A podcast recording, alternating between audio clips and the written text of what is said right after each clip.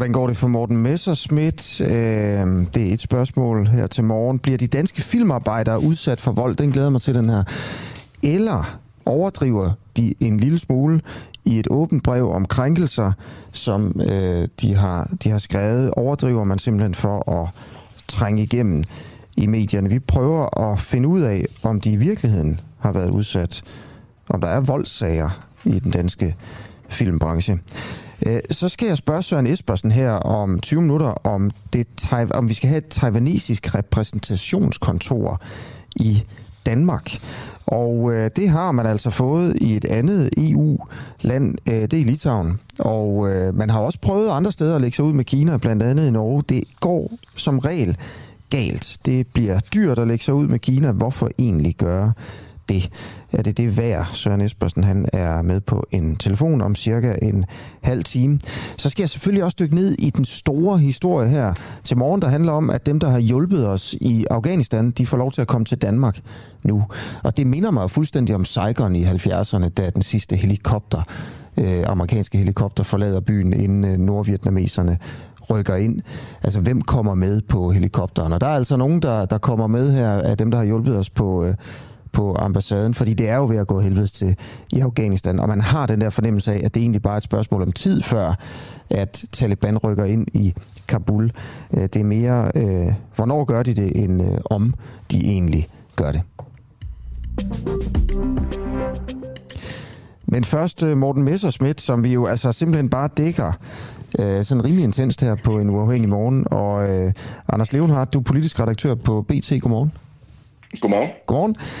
Uh, hvordan går det for Messerschmidt, uh, i, og hvordan gik det i, uh, i retten i går?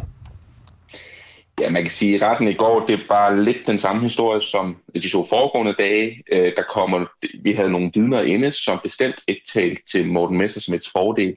Uh, vi havde, det var en lidt mere stille dag, men vi havde nogle, igen nogle udenlandske uh, tidligere mælkmedlemmer, denne gang inden for Slovakiet og inden for Italien inden. Og øh, ham fra Italien, som åbenbart har været tidligere medlem af Meldt, havde aldrig hørt Morten Messersmiths navn, før han blev indkaldt til den her sag, øh, og kunne igen ikke øh, genkende sin underskrift på en indmeldelsesplaket. Så det var heller ikke nogen god dag for Morten Messersmith i går, må man sige. Øh, udover det selvfølgelig går ud over hans, øh, hans selvværd, at øh, folk ikke ved, hvem han er. Altså, hvorfor er det så relevant, øh, at en italiener ikke øh, kender ham? Jamen, fordi at øh, der anklager forsøger jo at sandsynliggøre, at Melt var sådan et proforma europæisk parti, som egentlig bare gjorde, altså hvor der blev indsat nogle medlemmer, øh, som ikke havde noget som helst med at gøre, og så, øh, og så vil, kan man sige, så Morten Messerschmidt bliver mere egenrådet kunne øh, styre øh, Melt som formand og kunne hive nogle penge ud til Dansk Folkepartis aktiviteter. Øh, det er jo det, noget af det, man øh, forsøger at sandsynliggøre. Morten Messersmith, han siger så, jamen han havde ikke noget med de her indmeldelser at gøre. Han har været i god tro. Øh, det var øh, Michael øh, Fabeke, som øh, var generalsekretær øh, i Mælk, som altså den eneste ansatte øh, som, øh, i, i Mælk, som ligesom stod for de her ting. Så Morten Messersmith, han prøver ligesom at, at skubbe den ud og sige, at det der praktiske, det havde han, det havde han ikke øh, noget at gøre med. Øhm, skete der andre interessante ting i retten i går? Altså, vi skal bare lige sige også her, at Messerschmidt er, er tiltalt øh, for, for svindel og dokumentfalsk mm. øh, i Lyngby Ret, og der falder dom i morgen. Ja, og altså man kan sige, det, det, det der måske skete er lidt interessante ting, øh, udover det, vi har nævnt, det var jo, at Morten Messerschmidt blev genafhørt af sin, øh, af sin forsvar øh, sidste på dagen, og øh, hvor, de sådan, hvor Morten Messerschmidt hiver nogle sms'er fra, og han hiver blandt andet nogle sms'er frem med nogle af de her udlandske medlemmer, så han egentlig siger, jeg har været i kontakt øh, med nogle af de her medlemmer, og derfor har jeg ligesom givet den videre til øh, Michael Fabeke, der er generalsekretæren i Meldt, som desuden øh, har også en, altså lidt en speciel type, ham Michael øh, Fabeke. Han øh, har tidligere været steward åbenbart på et fly, før han øh, blev hyret som generalsekretær i Meldt. Øhm, øh, så, så, så det var også, øh, det var også en lidt besynderlig ting. Øh, og derudover så begyndte retsformanden, dommeren, øh, også lige at stille et par spørgsmål til Messerschmidt, hvor han kom en lille smule ud på, på dybt vand, fordi der var nogle problemer med den her fraktur, øh, som er de her 98.835 kroner, øh, som, øh, som, som, som, som altså er det her øh, spørgsmål om, om øh, øh EU-ski. Øhm, øh, og den faktura her, den sagde Messerschmidt så indrømte, at den har han sådan set aldrig set, og det havde han ikke lige, øh, øh, at, at der var, det var fejlbehæftet, det han, det han aldrig nogensinde øh, skænkede en tanke. Øh, så, så man kan sige, det, der, der fik retsformanden igen sandsynliggjort, at Morten Messerschmidt ligesom man kan sige, hvis ikke at han øh, har været ligeglad med det, så har det i hvert fald været øh, en, et tegn på, kan man sige, øh, sløseri, og at han sådan set ikke har, har gennemgået det, han står under på. Øh, så vidt jeg forstår det, så er øh, en af de ting, man kan øh, få en, en mistanke om her, øh, det er, at, at, at Meldt har været en eller anden form for skal øh, for at, at kunne få at trække en masse penge ud af EU-systemet. Man har været nødt til at have medlemmer fra øh, flere forskellige europæiske lande øh, e-mailt for at kunne sige, at det her det er øh, en eller anden form for, for parti, øh, før mm. man kunne øh, man kan få støtte simpelthen. Øh, ja, lige præcis. Men, men jeg skal bare lige forstå, altså, så hyrer, så hyrer man en generalsekretær, som lige har været steward i en flyvemaskine. Ja. Er, er, det, er det Morten Messerschmidt, der hyrer altså en steward til at være generalsekretær?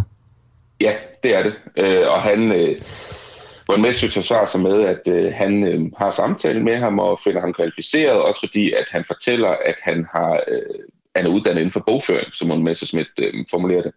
Øhm, og det, kan vi jo ikke, det fik vi ikke fremlagt i, i retten. Det kan jo sådan set sagtens være. Øh, øh, men det er, bare, det er bare en interessant øh, sammenfald. Og grunden til, at vi egentlig finder ud af det, at han, øh, at han har været steward, det er fordi, at Jørgen Dormand øh, møder ham som jo tidligere DF-EP-medlem, øh, møder ham som steward i en flyver, og det er første gang, øh, han møder Michael Fabeke. Altså, det, det er mens, at, at Michael Fabeke er, er generalsekretær i Meldt? Nej, det er nok det, det er før han ligesom det bliver det, ikke også? Ja. Man ved ikke, ved man, hvordan øh, Messerschmidt støder på ham? Altså, jeg ved godt, det kan noget med retssagen at gøre. Jeg synes bare, det er totalt mm. mærkeligt. Altså, er det... nej, en... nej, egentlig ikke. Egentlig, nej. så detaljeret kom det, kom det ikke frem. Okay. Jamen, er der, er der andet, som, øh, som der skete i retten i går, som du mener er, er væsentligt relevant? Altså, vi, vi venter jo alle sammen på at finde ud af, om Messerschmidt, han, øh, han bliver dømt til fængsel, for eksempel. Fordi så ja, vurderer de fleste af hans, øh, hans politiske karriere er, er, er forholdsvis slut. Lige præcis. Altså, nej, fordi nogle af de ting, der, der ligesom øh, vi fik, også fik at vide, det, som jeg selvfølgelig også har frem, det er, der var jo en lille, der var en lille snak i løbet af ugen omkring, jamen kunne der, der fælles dom øh, på, på fredag, og det tyder alt på, at der så kan, at de her kl. 15 øh, vil dommeren øh, ligesom øh, lave sin domsafsigelse, og så er der den her procedure om formiddagen, som skal slutte øh, før frokost, så vil han som faldt dom der kl. 15. Øh, og der vil, øh, der, det, det bliver jo ekstremt spændende at se, øh, hvordan de afsluttende bemærkninger og afsluttende argumenter bliver fra forsvar og fra, fra anklager. Altså, man kan sige, forsvaren vil jo prøve, øh, fordi det, når, når, når du har siddet i retten alle de her dage, så virker det virkelig slemt for Morten Messersmith. Altså det er svært, der er ikke nogen, altså vi har 20, 20 vidner igennem, ingen øh, mener, at de har været til en mælkkonference, øh, der, har, der har ikke været skældte med mælkkonference, og øh, de her, altså selv hans egen partifælder øh, sagde jo egentlig hans øh, argumenter over. Så, så det ser svært ud for Messerschmidt, men det der bare vi mangler, det er at se, jamen, de her forordninger, de her regler i EU, de er måske ikke så rigide, som anklager vil have den til at se ud. Og det er altså det, som, som jeg tror også øh, Morten Messerschmidts forsvar, Peter Trusø, han vil, han vil sige, jamen prøv at det kan godt være, at det har set skidt ud, kommunikationen har været dårlig, og vi har ikke holdt en konference i traditionel forstand, men så rigide er forordningerne i Bruxelles altså ikke, Øh, og de stiller slet ikke sådan krav. Og det, det, er, jo, det er jo sådan lidt jokeren, vil jeg sige. Ja, øh, der er jo også, altså bare lige, for, bare lige øh, lidt, lidt fakta her. Messerschmidt han er i det ene punkt tiltalt for at give afgive urigtige eller vildledende oplysninger med forsæt til at opnå uberettiget udbetaling af EU-midler for 98.000 kroner. Og i det andet punkt er han tiltalt for sammen med øh, assistent Søren Peter Jensen at have gjort sig skyldig i dokumentfalskneri ved at få øh, Janine Nørhave, altså en DF-medarbejder, til at underskrive sig som Chief of Staff and Administration for Color Hotel, altså som hoteldirektør, selvom hun mm. øh, jo ikke var øh, hoteldirektør. Øh, hvis vi tager den, den sidste her, med at han ja. skulle have fået nogen til at skrive under falsk, Der har også været en anden sag om en, en underskrift, som en, en romaner ikke kunne genkende til en indmeldelsesblanket i meldt. Altså, når jeg sådan følger med, så tænker jeg også, man har jo aldrig rigtig bevist, at det var Messerschmidt, der stod bag nogle af de ting der.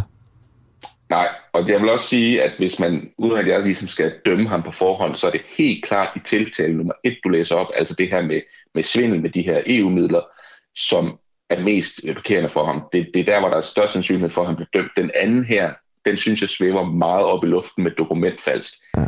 Øhm, dels fordi, at for det første, det er ham selv, der står under, det er svært at få det link øh, til, øh, kan man sige, til, til at øh, det er ham, der ligesom har fået hende til at gøre det og sådan noget.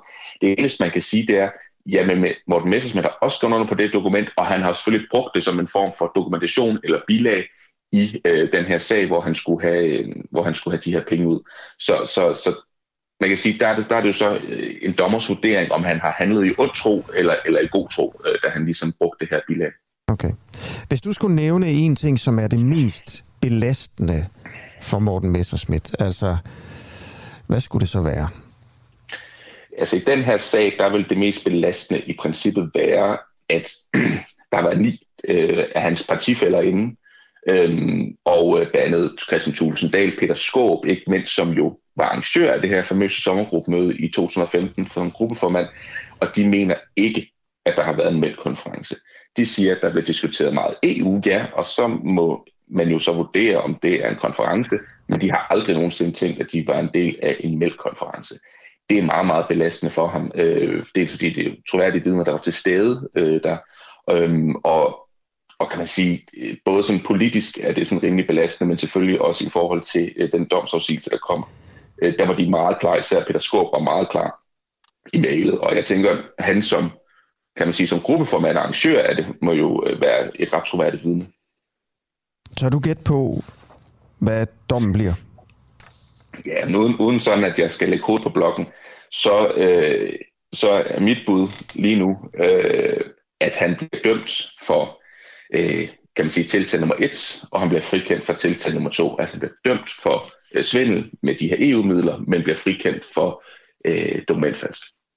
Tror du, at dommen bliver så skrab, at han øh, er færdig i politik? Man kan altid sige, han kan jo i princippet kun han kan få en bøde. Jeg tror ikke på ubetinget fængsel. Det bliver jo bøde eller, eller betinget fængsel sandsynligvis. Men, men man, bliver aldrig, man er jo aldrig øh, halv øh, dømt for, for øh, svindel, og man er heller aldrig halv gravid. Så på den måde, så, så, så er det sådan set lidt lige meget, hvad han har af, af straffemåling. Men hvis han er dømt for svindel, så er det i hvert fald man kan sige, det er i hvert fald meget nyt, hvis man kan sidde i Folketinget og være det. Vi kender jo, Måns Glistrup øh, blev smidt ud, øh, også dømt for, for svindel, så med, med skattemidler en lidt, lidt, lidt større sag. Men, men det, det er jo noget, som, så, som er meget, meget, det er, en, det er en slem tiltale.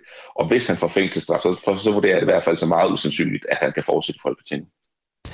Anders Levenhardt, tak fordi du vil være med. Du er politisk redaktør på BT. Tak.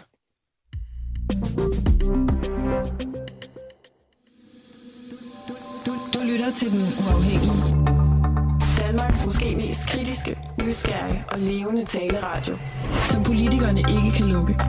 Mere end 3.000 medlemmer støtter os allerede, og jo flere vi er, jo mere og jo bedre journalistik kan vi sende ud til dig.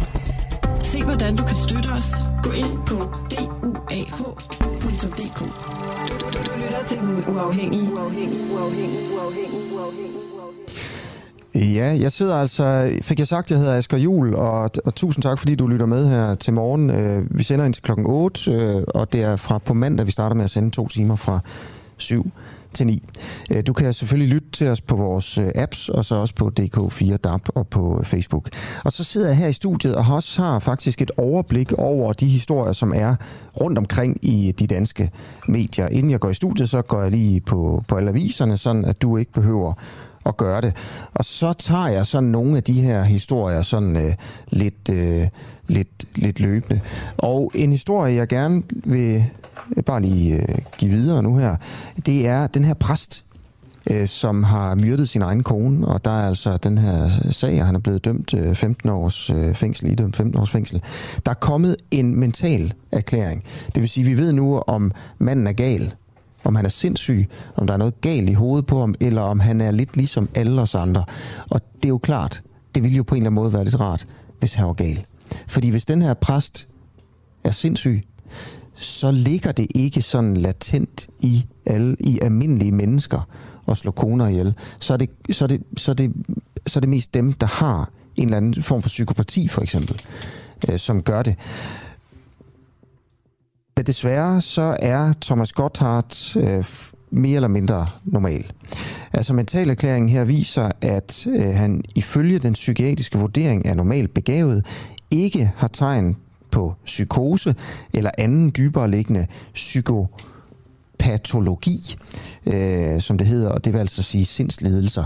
At han har ikke nogen sindslidelser. Han har et, godt nok en dårlig integreret personlighedsstruktur, som det hedder. Han har en skrøbelig identitetsfølelse, lavt selvværd og et selvbillede, som øh, er dannet i hans egen fantasi. Men altså, den samlede vurdering er sådan set klar. Han har ikke nogen psykoser, han har ikke nogen sindslidelser. Øhm, det fremgår også af en klinisk vurdering, at han fremstår samlet og relevant og uden tegn på formelle tankeforstyrrelser eller bizart tankeindhold. Han er altså øh, sådan forholdsvis normal. Og hvad man så skal tænke om det, det, øh, det ved jeg ikke. Men jeg synes i hvert fald, det var da egentlig lidt træls øh, for sådan for menneskeheden, fordi det han gjorde var jo fuldstændig, vil man sige, sindssygt. Men måske skulle man bare sige, jamen menneskeligt.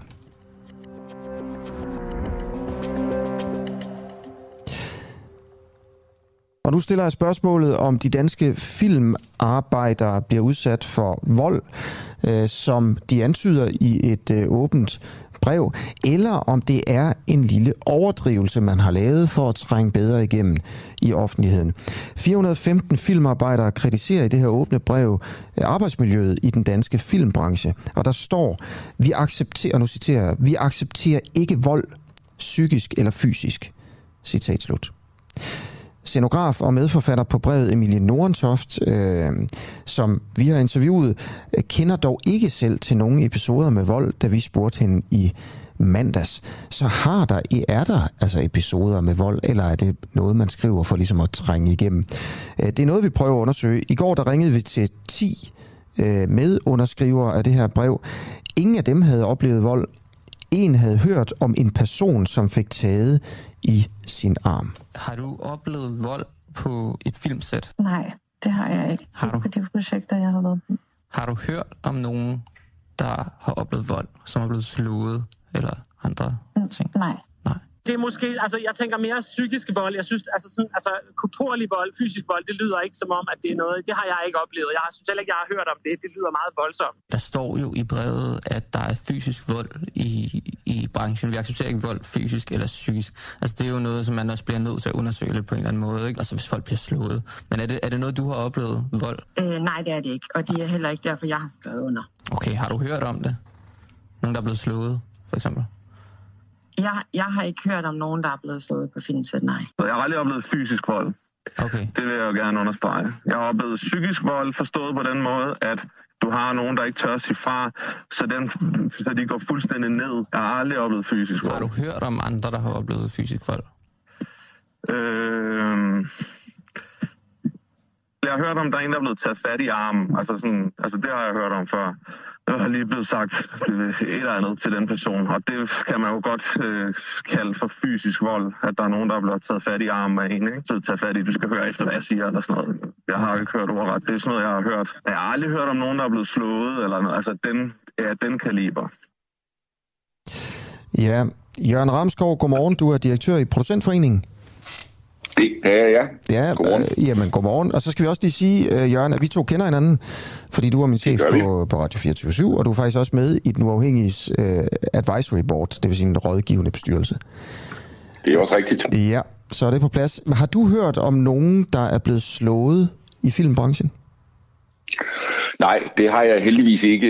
Jeg skal dog sige, at vi i efteråret gennemførte sammen med fagforeningerne i branchen en, en større undersøgelse af arbejdsmiljøet, og der var øh, i det øh, blandt de, øh, der, øh, der deltog, øh, så vidt jeg husker, et, et eksempel på, øh, på, på fysisk vold. uden at det var defineret, hvad det var, om det var øh, egentlig sådan voldsom vold, eller det var, som du siger, at blive taget i armen. Men jeg har heldigvis ikke hørt om noget, og jeg tror også, at, at, øh, at man må konstatere, at, at, at hvis det sker, og det håber jeg bestemt ikke, det gør, så er det ekstremt sjældent, og så skal det meldes til politiet. Så, så, øh, så jeg, jeg tror, der, ja, der, der er arbejdsmiljøproblemer i filmbranchen, som i mange andre brancher, og der er også problemer, vi skal tage os af. Jeg tror, at, øh, at, at den fysiske vold, den, den, den, øh, den har jeg sgu øh, svært ved at genkende, det må jeg sige. Ja, altså grund til, at vi ligesom øh, øh er gået ned ad den her vej øh, her på, på Nordhæng i morgen, det er fordi, at der står i det her brev, som jeg fik meget omtalt i starten af ugen, Øh, jeg tror faktisk, altså en af de første sætninger, at vi accepterer ikke vold, psykisk eller fysisk. Og det er 415 filmmedarbejdere, som har skrevet under her. Og man insinuerer jo her, at der foregår fysisk vold øh, ved at skrive, at det accepterer man ikke. Men man skriver det heller ikke direkte jo. Og så er Dorte Rømer, der er skuespiller og medinitiativtager til brevet i P1 Morgen, også i starten af ugen, og siger sådan her. Vi ser vores kolleger gå ned med stress, blive råbt af hver eneste dag. Vi ser slag, at man bliver slået, at man bliver kørt ud på et sidespor, og man bliver arbejdet i knæ og simpelthen bryder fysisk sammen. Øhm, det, du, du nævner, altså du har hørt om et eksempel i en undersøgelse. Nej, jeg, jeg, jeg, jeg, der, der, der er en undersøgelse, der, der, hvor der er en besvarelse på et eksempel. Men jeg tror, at øh, jeg tror, der er tale om, jeg håber og tror, der er tale om en, en misforståelse, eller som du siger, at man kommer til at, til at overdrive. Jeg har svært ved, med det kendskab, jeg har til branchen, at genkende, at nogen øh, skulle blive slået, og jeg har egentlig også svært ved at genkende, at de folk, der er i branchen, skulle finde sig i at blive slået. Så jeg kan jo ikke udelukke, at, at det sker, for jeg ved bestemt ikke alt, og arbejdsgiver ved ikke alt, hvad der foregår på en arbejdsplads. Lige den der, øh, mener jeg, er en overdrivelse. Men, men jeg, jeg vil ikke øh, sidde her i radioen og sige, at der ikke er arbejdsmiljøproblemer. Det har, har vi også fået dokumenteret fra den store undersøgelse, der i efteråret. Men, men øh, det, at man bliver slået dagligt nærmest på sit arbejde, det betragter jeg som en, ja, måske det, som du kalder en overdrivelse, der kan fremme forståelsen. Det, jeg kalder det jo ikke en overdrivelse. Jeg, jeg stiller spørgsmålet. Det er faktisk dig, der kalder det en overdrivelse nu her, Jørgen. Ja, okay. Så, så kalder jeg... Producentforeningen, ikke? Altså, ja. hvordan kan du egentlig være jeg, det bekendt at kalde det en overdrivelse, når 415 mennesker har, har skrevet under 415, på... Ja, de 405 mennesker har jo ikke skrevet under på, at øh, det, det, det siger flere af dem jo også, de har jo ikke skrevet under på, at de alle sammen selv har oplevet de her ting. Og, og der, er jo en lang, der er jo en lang ramse, som du siger, af, af problemer, stress, at man bliver råbt af, at, øh, at man synes, at arbejdstempoet er for højt. Øh, og så er der en, en, øh, en sætning, øh, eller så, så er der ikke, det du citerer fra er jo et, øh, et citat i P1 Morgen, det er jo det, der står i, øh, i brevet, der står, der står, at man ikke vil acceptere fysisk og psykisk vold. Mm. Og det kan jeg godt forstå, at man ikke vil. Det skal man heller ikke. Jeg, kalder det, jeg tror, det er en overdrivelse at sige, at man bliver slået øh, nærmest dagligt på arbejde. Det vil jeg gerne sige. Det, det betragter jeg som en overdrivelse. Øhm, Men det er, jo ikke, det, det, er jo, det, er jo det, de har skrevet under på. Du citerer Dorte Rømer fra en p morgen. Det er korrekt. Øhm, øh, er det noget, du har tænkt at undersøge mere, Jørgen, altså som direktør i Producentforeningen? Jamen, vi er i fuld gang med at arbejde med det her. Øh, det, er jo, det er jo ganske svært at undersøge, om der er nogen, øh, der, der på et eller andet tidspunkt, så skal vi ud og spørge alle mennesker, der på et tidspunkt har været i filmbranchen inden for de sidste mange år. Det kan simpelthen ikke lade sig gøre. Men vi kigger da i den grad på at få løst de her problemer. Øh, det gør vi sammen med fagforeningerne. Vi laver en stor kampagne her til november, som netop skal få folk til at, at melde, hvis de er udsat for noget.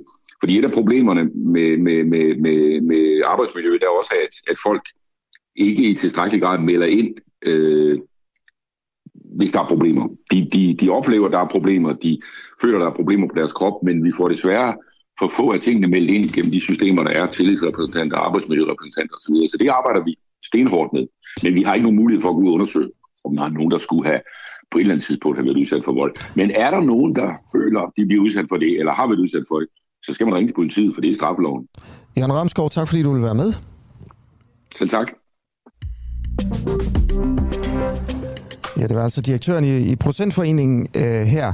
Og jeg må også bare lige sige, at grunden til, at vi ligesom tager den her historie op, det er jo fordi, at man øh, jo for tiden altså, det er jo selvfølgelig også overdrevet, men, men, men altså, det, det, nærmest ikke kan, kan åbne en avis, uden der er nogen, der har skrevet et åbent brev om, at øh, det, der, der, der sker krænkelser i deres branche.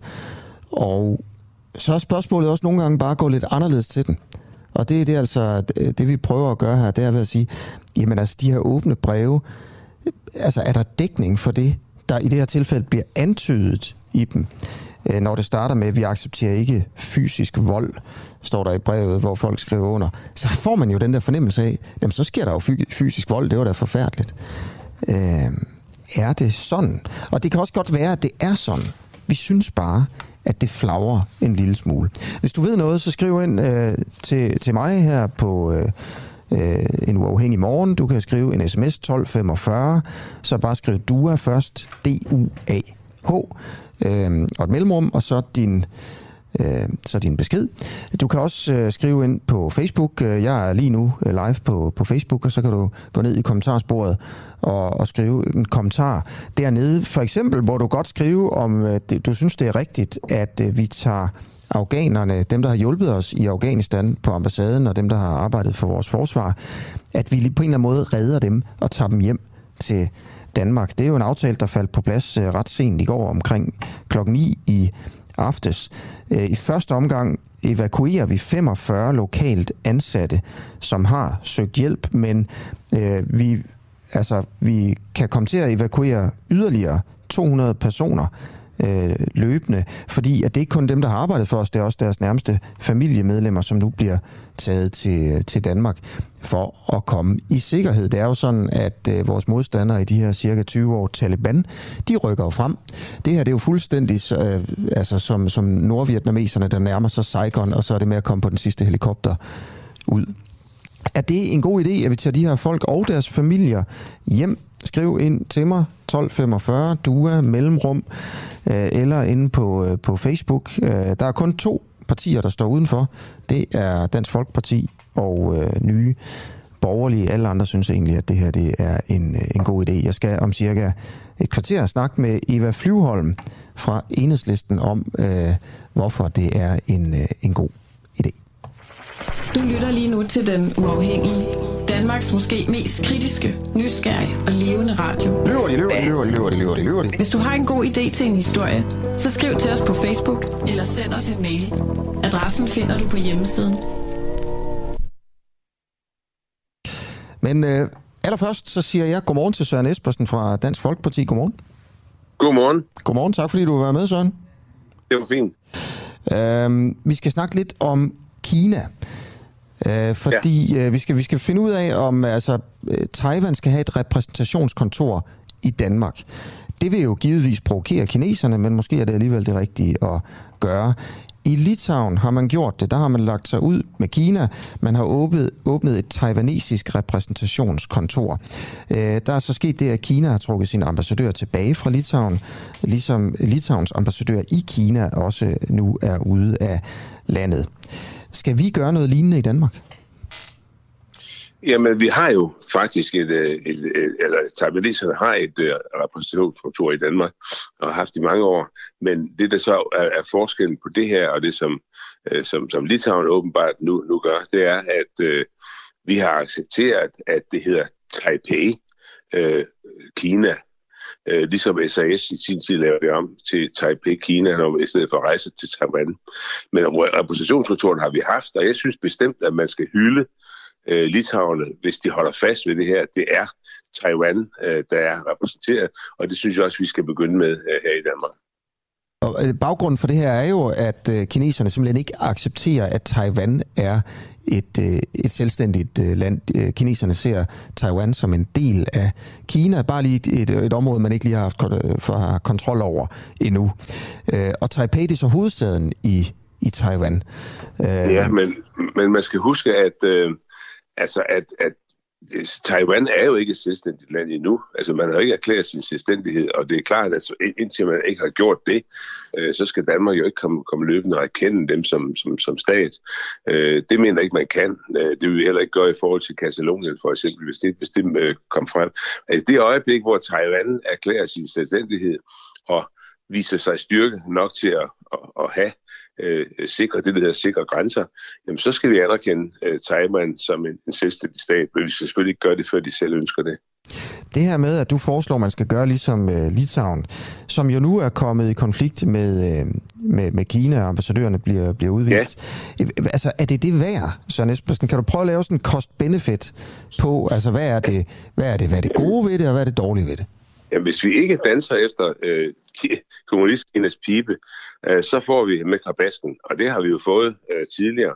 Øh, jeg, jeg husker tydeligt det såkaldte verbalnotestrid, der var i, i 2009, øh, hvor Danmark blev tvunget til, at Kina skrev under på det fra omkring Tibet. Dengang handlede det også om øh, Dalai Lama, der havde været på besøg hos, øh, hos øh, Lars Løkke Rasmussen.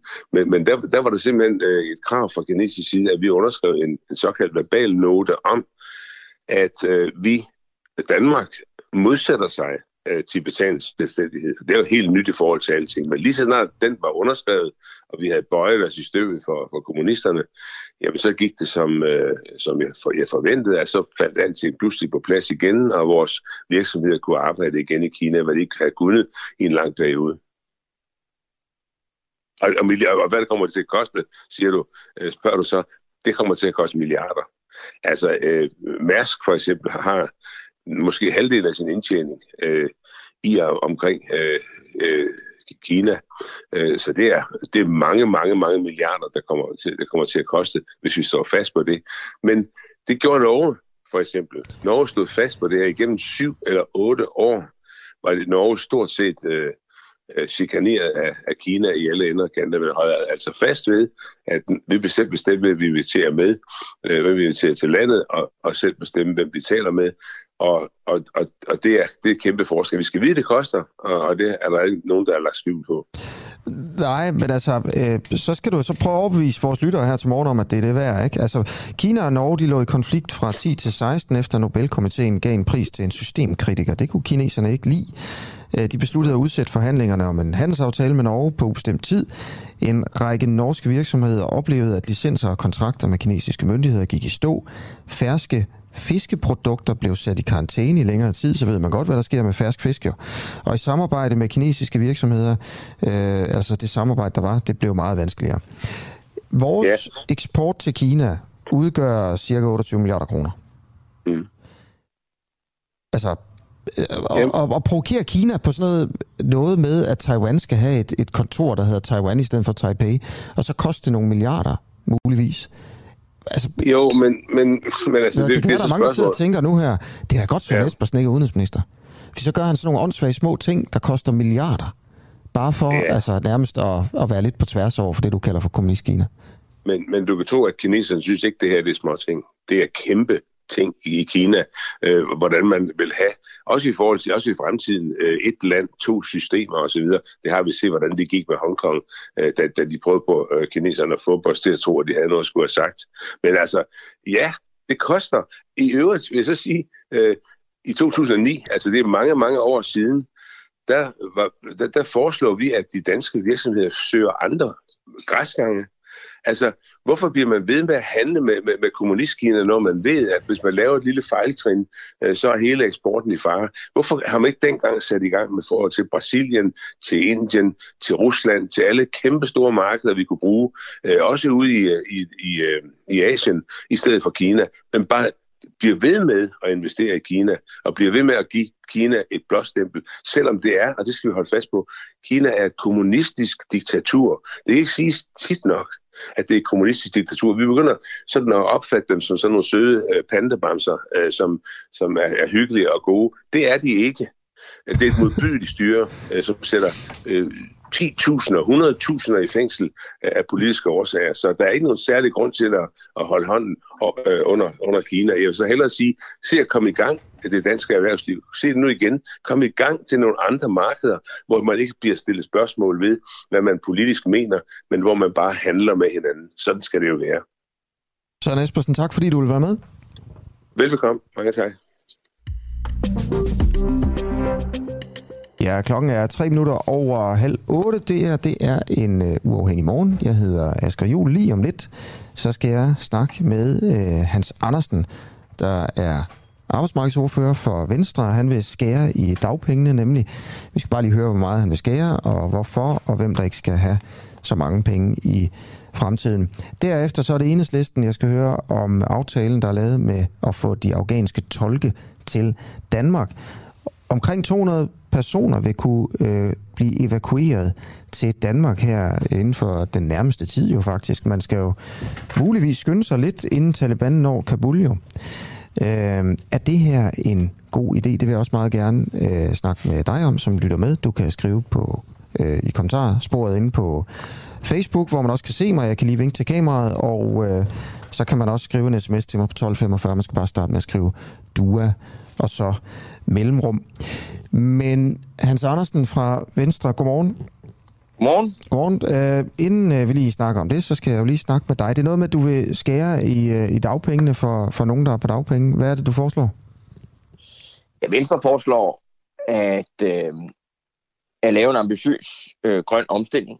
Og til den øh, og grønne omstilling, der vil vi nu lave et forslag om at, øh, at reducere i dimittentsatsen, altså den sats, man får, når man har færdiggjort sit studie og har meldt sig ind i en A-kasse, så får man i dag øh, efter endt uddannelse 13.500. Den foreslår vi så, den takst foreslår vi sætte ned til 9.500, og det vil øh, skabe sådan set et rådrum, altså frie midler, til at vi kan investere 1,7 milliarder i den grønne omstilling. Og det vil sådan set også, det viser beregningerne, få langt flere mennesker øh, i arbejde, og det har vi også brug for i en situation, hvor virksomheden står og, og råber efter arbejdskraft. Så det er sådan set den øvelse, vi vil, øh, vi vil foreslå, at man, øh, at man laver. Hvorfor er det, I keder sådan noget med at skære dagpengene sammen? Altså, altså hvorfor, øh, hvordan, hvorfor er det, I kalder det for en grøn omstilling? En grøn omstilling handler jo om, at vi alle sammen øh, skal bidrage til at øh, nå vores målsætning om, om, om de 70 procent. Og, øh, og der må man bare konstatere, at, øh, at der kan godt være brug for, og der er brug for, er også, at vi, altså fællesskabet, bruger øh, penge på at, at lave den her grønne omstilling. Og, og de frie midler er der ikke. Altså der er ikke andre partier, der sådan har peget på, jamen det, det vil man så tage for, for råderummet. Altså indtil videre har jeg hørt, at, at øh, nu holder de røde partier jo, jo sommergruppen i øjeblikket, og der er jo alle mulige andre forslag til at bruge penge, men, men jeg har ikke hørt, at man vil bruge øh, skattekroner på øh, den grønne omstilling. Og det vil vi. Altså vi vil tilvejebringe det her rådrum, og, øh, og der peger vi så på, at man kan opnå de 1,7 milliarder. Den kan man sådan set tilvejebringe ved at, øh, at reducere i den dimensionssats, øh, som, øh, som unge færdige, færdige øh, studerende, var vi sige færdiggjorte øh, øh, med deres uddannelse, har og får, hvis de melder sig ind i, i en, øh, i en A-kasse. Ja, hvor meget skal man så have, når man er færdig med sin uddannelse øh, og, og kommer på, på dagpenge? Du vil reducere ni, satsen. Hvad skal den ned på? 9.500 foreslår vi. Det svarer til, det svarer til den SU i dag. Altså man får i dag øh, under, under studiet øh, plus SU-lånet. Det er 9.500 øh, kroner. Øh, det er jo sådan i dag, at man går jo fra øh, SU på cirka 6.400 øh, kroner, øh, og så færdiggør man sit studie.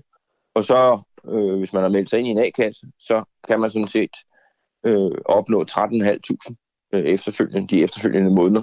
Og vi kan bare konstatere, at i øjeblikket er der faktisk, og, og tallet er endnu højere, men tilbage i 2018 var der jo 20.000 ledige dimittenter.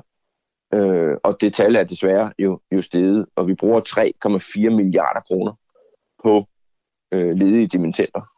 Så vi synes, at, at nu må vi gøre noget at sikre, at endnu flere unge kommer hurtigere job efter en studie. Ja. Vil det her få flere til at komme i job? Ja, det er der ikke nogen tvivl om. Øhm, det regner, øh, det har økonomerne sådan set også regnet på, og det giver sådan set cirka 5.700 5.700 flere i beskæftigelse. Og, og det er i hvert fald tiltrængt, fordi øh, regeringens Arne-pension har jo sådan set trukket 11.000, øh, 10.000 ud af arbejdsstyrken. Og, øh, og det her er jo så et forslag til at imødegå noget af det. Fordi, Hvad er det for nogle økonomer, der har regnet på det? Ja, det er helt almindelige økonomer, øh, der har regnet på, at, at Jo, jo, hvis jo, man det, det, det, øger... Altså, jeg mener mere, hvor kommer de fra? Ja, det, det, det kan du spørge altså, både altså, Cepos har regnet på det, ikke? Men, Mm. mm. men, men der er jo også Sandemand, tror jeg, altså, altså økonomer, der er medlem af, af, af økonomiske råd og andre. Jeg tror sådan set også, jeg tror, ja, Finansministeriet har også regnet på tal. Og de, de kommer frem til den samme konklusion som, som, som Cepos. Yes, præcis. Okay. At, at det her vil øge incitamentet til at tage et job, og det vil så også betyde, at flere kommer i beskæftigelse. Okay. Hvad er det dårlige ved det? Hvad er det dårlige ved, at folk går fra, øh, var det 13.500 øh, i, i dagpenge og så ned til 9.500? Når Jamen, det er bestemt. Altså, Jamen, fordi da- har også selv haft magten i, jeg ved ikke hvor mange år Ja. siden nullerne, og I Ja. har jo ikke gjort det her. Ja. Så der var også været en Nej, grund vi- til, at man måske ikke har, har gjort det. Så hvad er det, hvad er det dårlige Vi- vi- ved, ved dit vi- forslag? Ja, men vi lavede faktisk tilbage i, i 15, lavede vi faktisk en dagpengeaftale, hvor vi reducerede faktisk fra, der var dimittentsatsen endnu højere. Der satte vi den lidt ned i den aftale, vi lavede med Socialdemokratiet og Dansk Folkeparti i, i dagpengereformen. Så vi har været inde tidligere og skrue på den her øh, skrue. Nu kan vi bare se, at, at, at, at hvad skal man sige, udgifterne til dimittentsatsen er steget voldsomt øh, siden 2008 og til i dag. Øh, og ja, øh, det vil jo betyde, at øh, rigtig mange mennesker, øh, unge mennesker, har mindre i, øh, hvad skal man sige, i hånden efter et studie.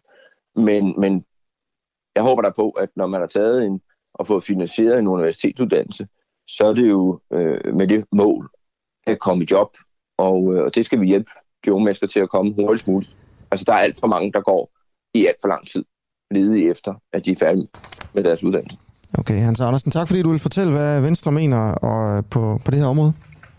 Selv tak. Ja, og klokken er nu 20 minutter i, øh, i 8. Du, du lytter til Den Uafhængige. Danmarks måske mest kritiske, nysgerrige og levende taleradio, som politikerne ikke kan lukke. Mere end 3.000 medlemmer støtter os allerede, og jo flere vi er, jo mere og jo bedre journalistik kan vi sende ud til dig. Se hvordan du kan støtte os. Gå ind på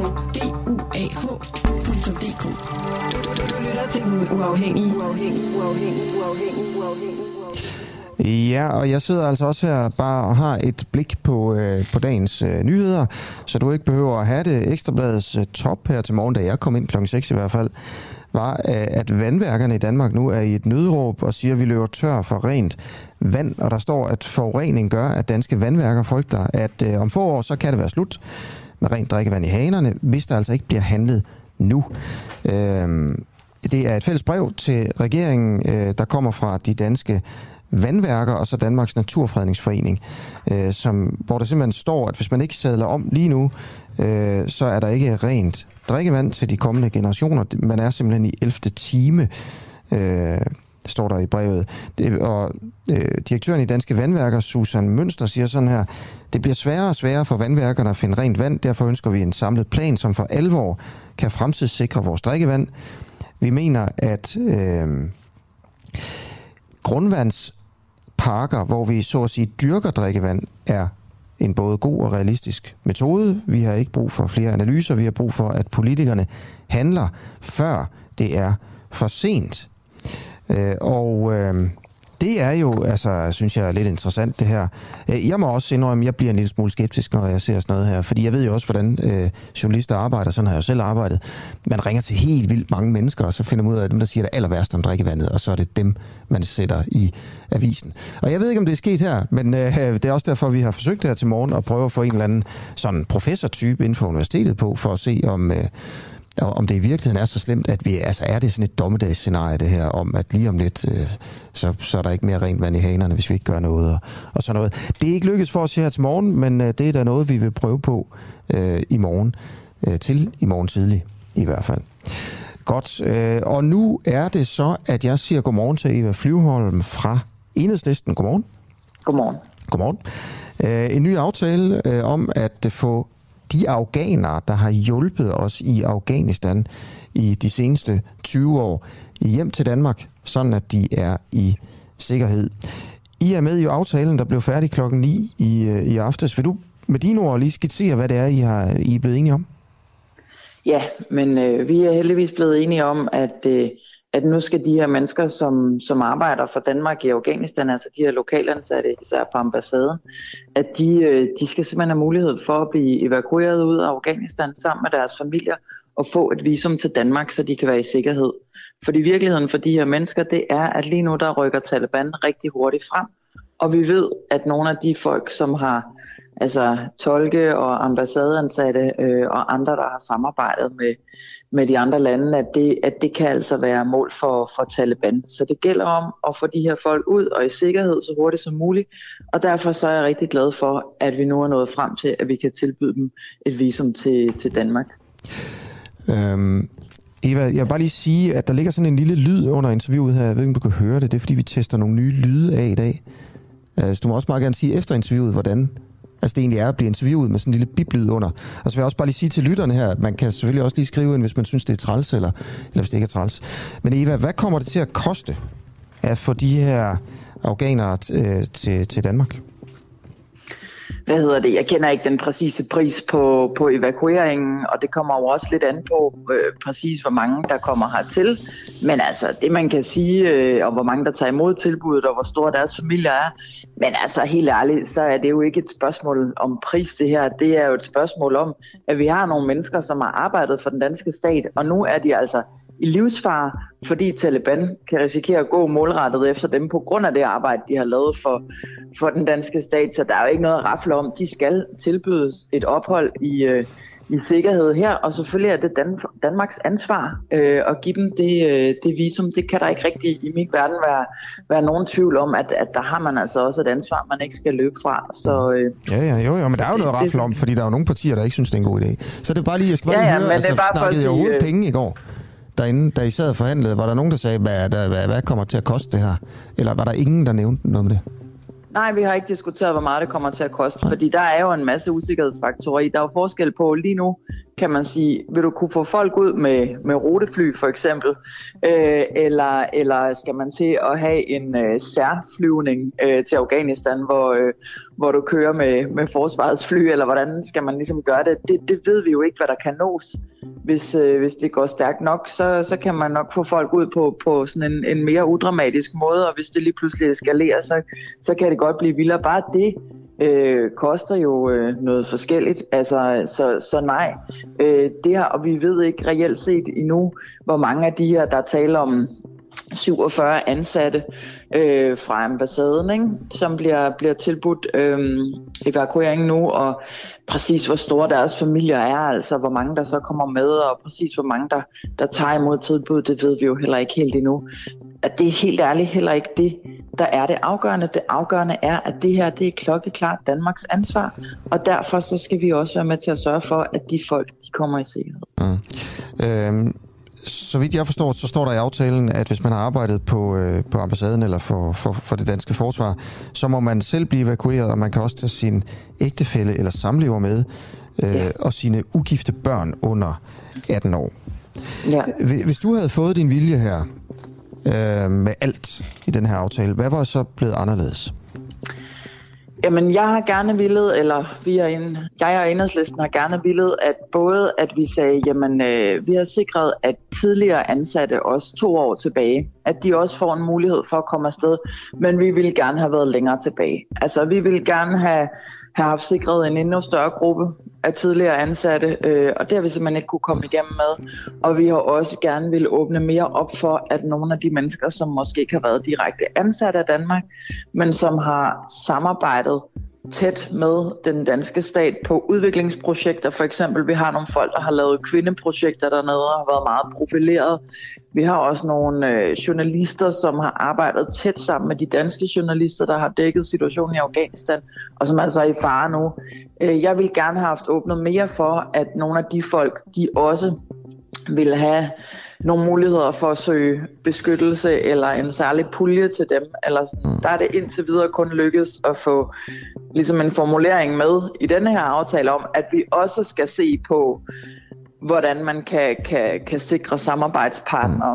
Dem du nævner og det er noget, her, der skal drøftes dem, dem du videre. nævner her, vil du også gerne have haft alle dem til Danmark? Jeg vil gerne have haft en mulighed for, at man også kunne hjælpe nogle af dem. Ja. Det bliver, det bliver ja, også deres familier. Ja, altså hvis man vurderer, at folk er i øh, akut livsfare øh, på grund af angreb fra Taliban, ja, så er man også nødt til at tage deres familier med, Så hvor mange, er også hvor mange truet. er det, som du gerne ville have haft til Danmark? Og enhedslisten?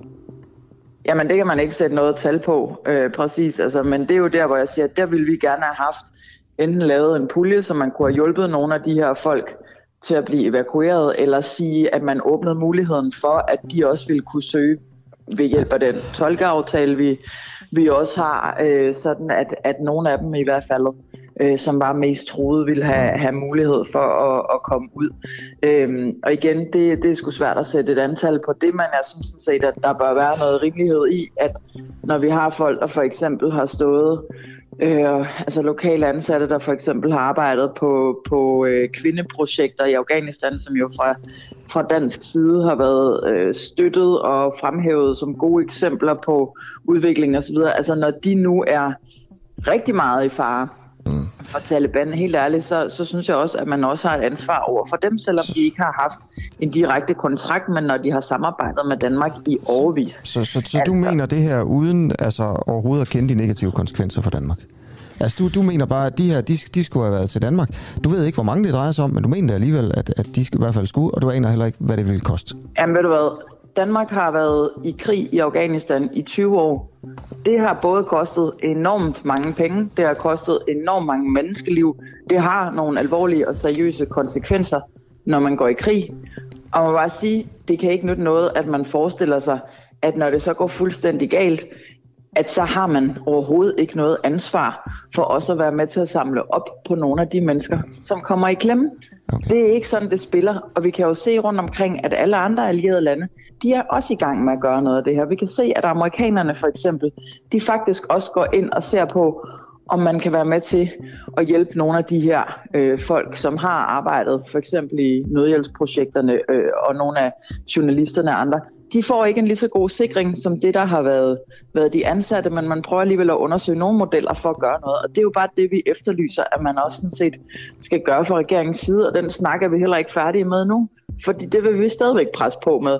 Men det vi landede i går, det er den aftale, der handler om, at de her 47 medarbejdere, som man har direkte dernede på, på ambassaden, de altså får mulighed for at komme ud sammen med deres familier. Og det er jo helt ærligt, det burde jo være et minimum. Det burde være en selvfølge. Det skulle ikke være noget, vi skulle sidde og forhandle om politisk. Det skulle bare ske. Men all right, nu er det så lykkedes i det mindste at få landet en fornuftig aftale, og det er jeg da glad for. Okay, vi har lige et spørgsmål fra Christian, som lytter med lige nu. Tak for din kommentar, Christian, i øvrigt.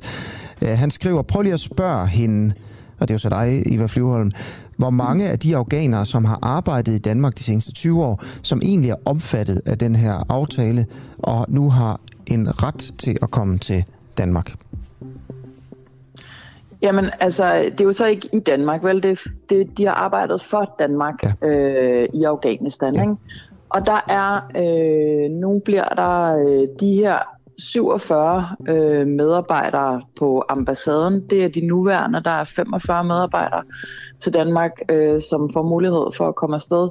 Øh, så bliver det, ja, de bliver så 47, når man også går, går to år tilbage. Og derudover så er der så nogen og 60 tidligere øh, medarbejdere, som, som så er fra tidligere end øh, fra tidligere end to år. Og derudover så er der jo også en øh, en masse tolke, som jo har arbejdet direkte fra Danmark, men der har man lavet sådan en, en rigtig smart finte fra øh, skiftende regeringers side om, at man ikke selv har ansat tolkene, øh, at Danmark ikke selv har ansat tolkene, men man ligesom har lejet dem via britterne. Så der kommer de fleste af de der tolke, de er ved at komme til Storbritannien og, og USA, som der er lige nu. Der er ikke så mange af dem, der kommer til Danmark, men der er nogle af dem, som kommer via den her gamle tolkeaftale.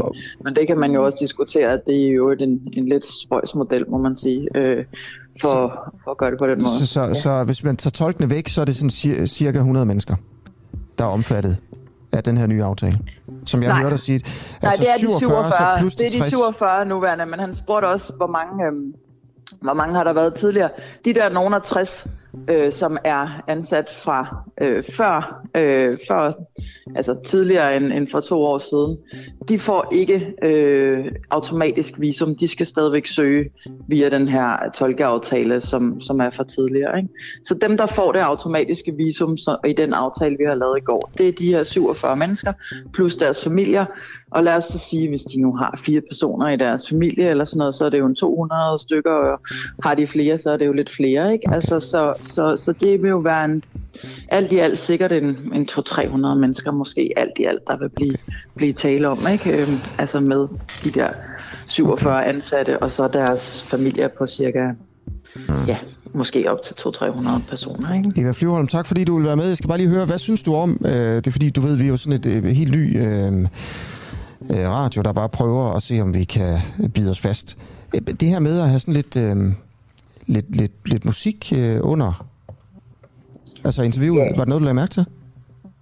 Nej, ikke så meget egentlig. på et tidspunkt lidt, der var det lidt forvirrende, tror jeg. Ja. Men, øh, men, øh, ja, men jeg har ikke hørt det så meget, nej. Nej, nej.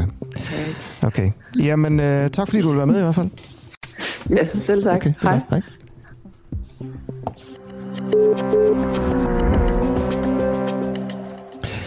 Ja, så er der fem minutter tilbage af udsendelsen, og jeg skal lige om lidt øh, snakke med en, der hedder Michael Panse, som har arbejdet som altså betjent eller vagtmand på, på Christiansborg. Det handler om corona. Øh, og så kan jeg jo bare lige, det, han kan næsten selv få lov til lige at sige, øh, hvad det drejer sig om. Så vil jeg bare sige, hvis du synes, det her det er, det, det er et projekt, som du har lyst til at lytte mere til og, og være en del af, så kan du blive medlem hos os. Øh, så kommer man ind i sådan en lukket Facebook-gruppe, der hedder vores redaktionslokale, hvor vi, øh, hvor vi diskuterer vores journalistik, altså inden det ender i radioen, og faktisk også sådan diskuterer det, efter det har været i radioen, om det var godt eller om det var skidt.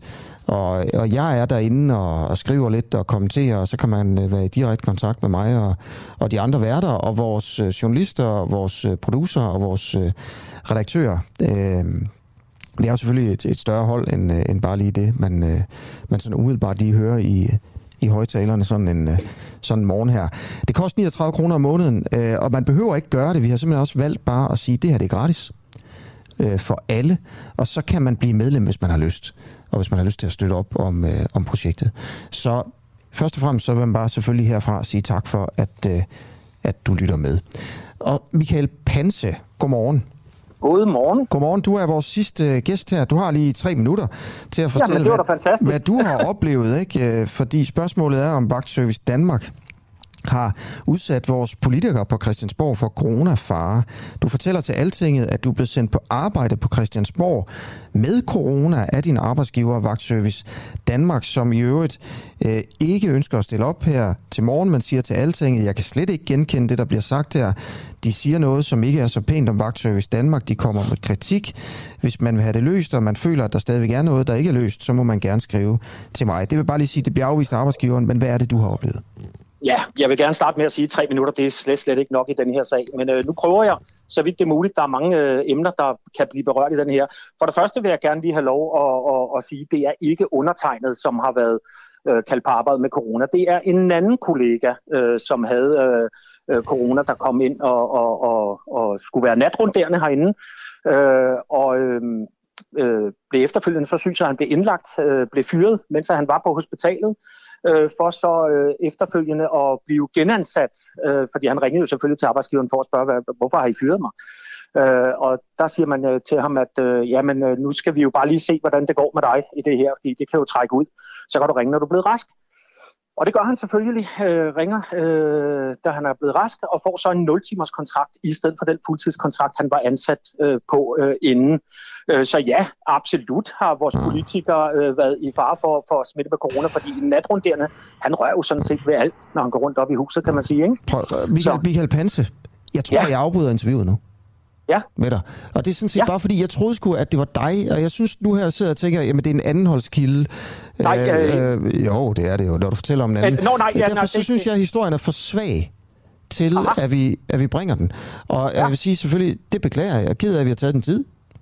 Jamen, det skal du da dele med da ikke beklage. Jo, det, det synes jeg over for dig. Altså, beklager det bare. Nå jo, men så. det er jo sådan set, altså, jeg regnede sådan set også med, at uh, det, at uh, jeg skulle interviews om, i første omgang handlede om uh, det her med ikke at have frivillig fagforening. Ja. Uh, og, og, og, så har sagerne jo været oppe i både Altinget og, og, og i uh, arbejderen ja. i de her dage, ikke? Og ja. der har jo været masser af, af, af gods på de forklaringer, ja, der har været. Så kan man jo, man kan jo bare gå ind og og på Altinget, eller, eller, eller google dit navn, så kommer det sikkert op. Men det bliver ikke her i morgenradioen. Tak for det. Nej, jamen selv sagt du. Hej. Ja, hvad gør man så? Der er et minut tilbage af programmet her. Jeg tror bare, jeg sætter den her nye jingle på. Og så vil jeg simpelthen bare sige tak, fordi du har lyttet med til Den Uafhængige. Jeg er tilbage i morgen igen kl. 7, og på mandag, der starter vi med at sende i to timer. Og det er fordi, vi har nået 3.000 betalende medlemmer, øh, og så udvider vi til, til to timer. Det stopper jo slet ikke der. Den uafhængige kommer jo til at blive til en radiokanal, der kommer til at måle sig med de store. Den eneste forskel, det er, at vi ikke får en krone i støt fra det offentlige eller firmaer. Vi er betalt af jer, der lytter, jer, der synes det her det på en eller anden måde giver værdi. Tak for det. Vi lyttes ved i morgen igen.